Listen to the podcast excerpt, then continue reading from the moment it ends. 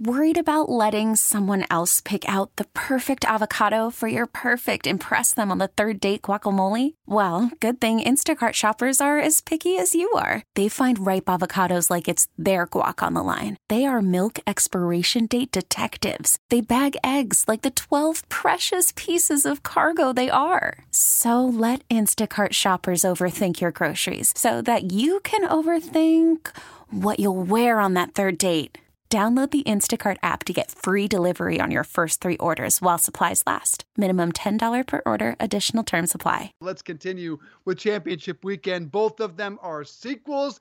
As we discussed, Frank Wycheck, the former tight end, just told us why he thinks Tennessee is just too physical and they do win this sequel, just like they won part one. Let's bring in Carrington Harrison, our good friend, Sports Radio 610 in Kansas City. Happy Friday, my friend. And we start with sequels because Kansas City and Tennessee met earlier this year. Titans won at 35 32. Carrington, what's your favorite sequel in movie history? That's a really good question. Um, I'm really fond of Rush Hour 2. I actually think Rush Hour 2 might be a little bit better than the first one. They have the scene where Chris Rock is playing uh, is playing craps at the casino, and uh, he stands on the table and then says, "This one's for Nelson Mandela." I might I might actually have to go Rush Hour 2 here.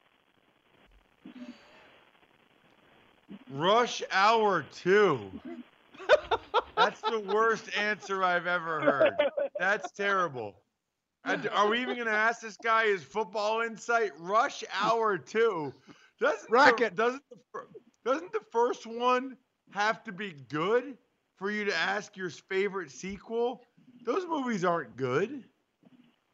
I have never heard any person say that they didn't enjoy Rush Hour. Okay, maybe I didn't give the best answer of a sequel that I enjoyed, but your opinion that Rush Hour is bad is equally as bad of an answer. Yep, you're right. Rush Hour was freaking awesome, man. Rush Hour. Which one's Rush, Rush Hour? Jackie Chan and Chris Tucker? Yes. Yes. It's outstanding. It's hilarious. I've seen it 12 times. Come on. Nah, the only thing that movie has going for it is Chris's last name. That's all. That's the only thing that movie has going for it. All right, Carrington. Let's talk about last week real quick, okay? And I want you to be honest. 24 nothing what percent chance did you give or think the tight the, the Chiefs had to win that game? It's funny you say that because I never was completely out that the Chiefs couldn't win that game. So I actually went to the game. Me, our morning host, and my producer, we all went to the game. And whenever Houston kicked that field goal to go up 24 nothing as opposed to 28 to nothing, I looked at my producer and I said, Kansas City's not out of this game. All they need is just one momentum play to kind of shift things around. Then Mecole Hardman had the big kick return. They scored three plays later, and then the fake punt happened. And I looked at my producer when it was 24 to seven. I said, Kansas City's going to win this game. You could just feel the swing and momentum. So I might be on the more positive side of this, but I always think those kind of comebacks, whenever you get down that big, you have to score on defense or you have to score on special teams to kind of steal a possession away. So I, I thought really that was all Kansas City needed, and they just got that that special teams play early on. So I'd probably say I would have gave them a 25% chance. I remember so whenever they got down 24 to nothing, I looked on what the live betting lines were, and when Kansas City was down 24 to nothing, it was like plus 335, and I was like, that's actually not a bad bet. So I just think that I never thought that Houston could beat Kansas City straight up. I thought they would have needed those special teams touchdowns and some weird fluky things to happen. And then once the game kind of leveled out, we saw that Kansas City was much better than Houston. I kind of feel the same way about this game. The first time I thought that Kansas City outplayed Tennessee, but Tennessee um, but Tennessee had nine or two non-offensive touchdowns, and normally that's what swings the game in your favor. Mm-hmm. Yeah, and that first time around, let's not forget Kansas City had a 17 3 lead in that game. You got to figure the Chiefs win 90% of those. Uh, my question is about Derrick Henry, who rushed for 188 yards in part one, 225 rushing yards overall for the Titans. If those yards are similar, will they be, and can Kansas City win a game in which Derrick Henry goes over 180 again? I don't think so. I think that Derrick Henry is kind of having one of those like special March Madnesses. You know how there's always that mid-major team that has that great player that goes on this run that kind of carries them to the Final Four. That's kind of what Derrick Henry reminds me of. I mean, to go on the road against New England, I know they weren't the typical Patriots, then to back it up and then go on the road against the Ravens and then do that. I mean, you got one more giant to slay at least to get to the Super Bowl, and that would be Kansas City.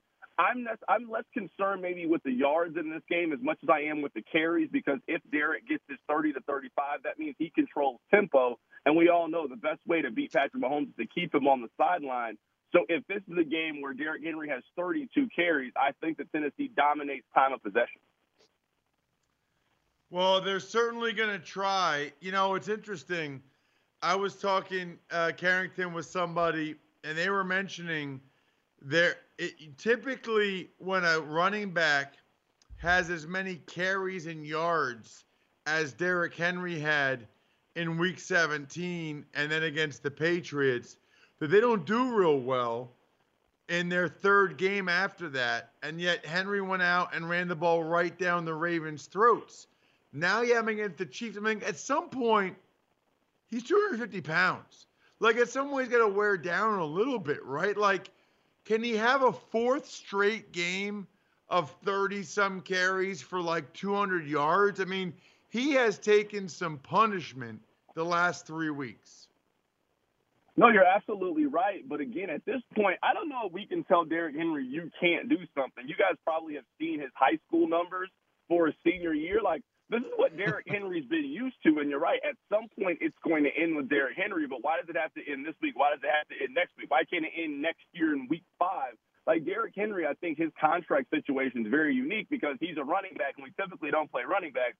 We typically don't see running backs like this, but I do think whenever Tennessee pays him, how that contract is structured is going to be really interesting because he's a guy that I would be I would be pretty confident paying at age 26 and 27. I don't know if I want to pay him much longer than that because whenever this Derrick Henry run ends, it's going to end very abruptly. It's going to be very sharp, and he's going to be bad all of a sudden because of all these carries.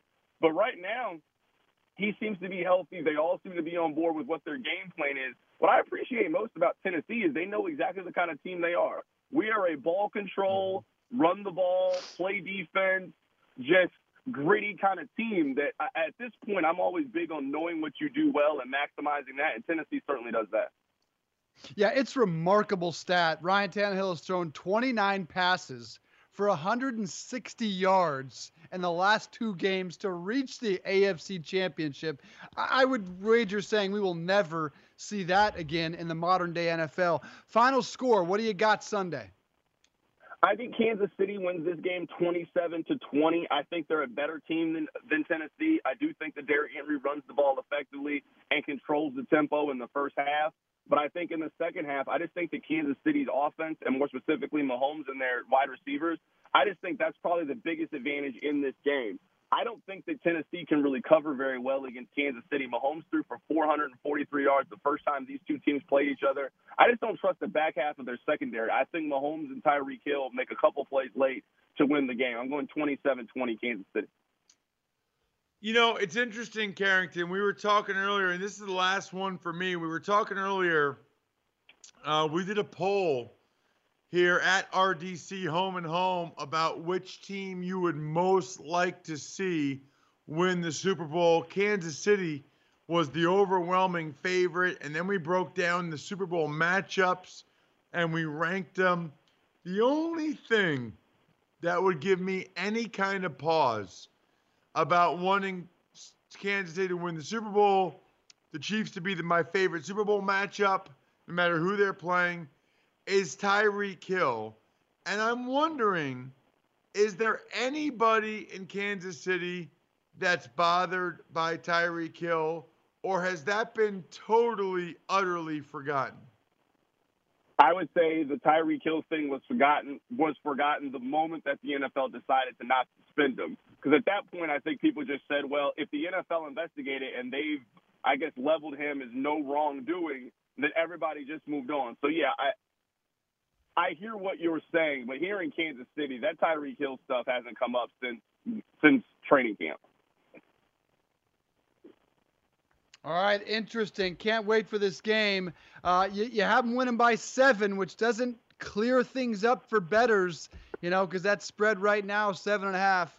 One I think the Chiefs actually cover, and cover comfortably. We'll talk more about the gambling aspect of this ahead in the program. Carrington Harrison, enjoy the game. We'll talk to you next week after a Chiefs win, perhaps, my friend. But uh, rush hour two, I don't know. I don't know. Maybe you need to think through that a little more. you know what? Next time I come on, I will have a list of my five favorite sequels, and I will be much better prepared for the question.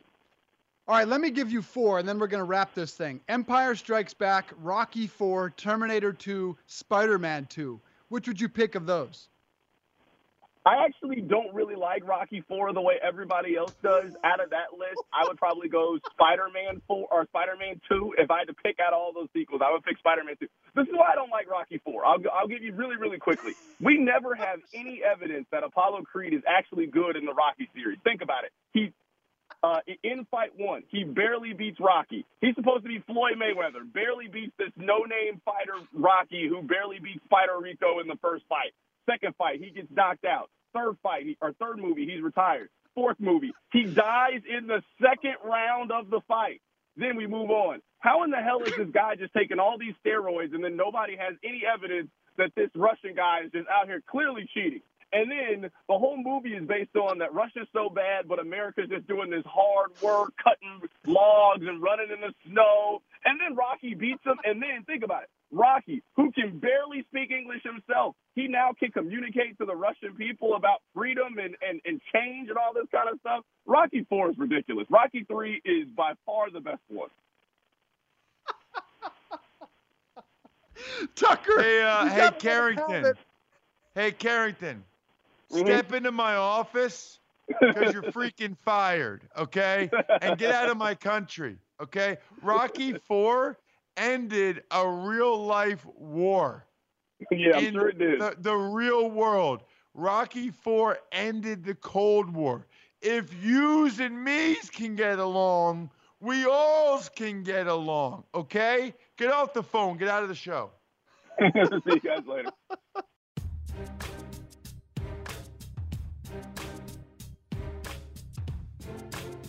Hey, everybody, it's Ross Tucker. Thanks for listening to the Home and Home podcast. Remember, you can watch or listen live every day from 8:30 to 10:30 a.m. Eastern Time exclusively on the radio.com app or on the web at radio.com/home.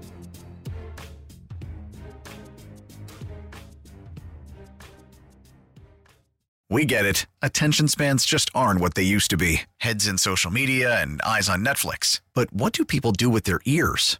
Well, for one, they're listening to audio. Americans spend 4.4 hours with audio every day. Oh, and you want the proof? Well, you just sat through this ad that's now approaching 30 seconds. What could you say to a potential customer in 30 seconds? Let Audacy put together a media plan tailor made for your unique marketing needs. Advertise with Audacy. Visit ads.audacy.com.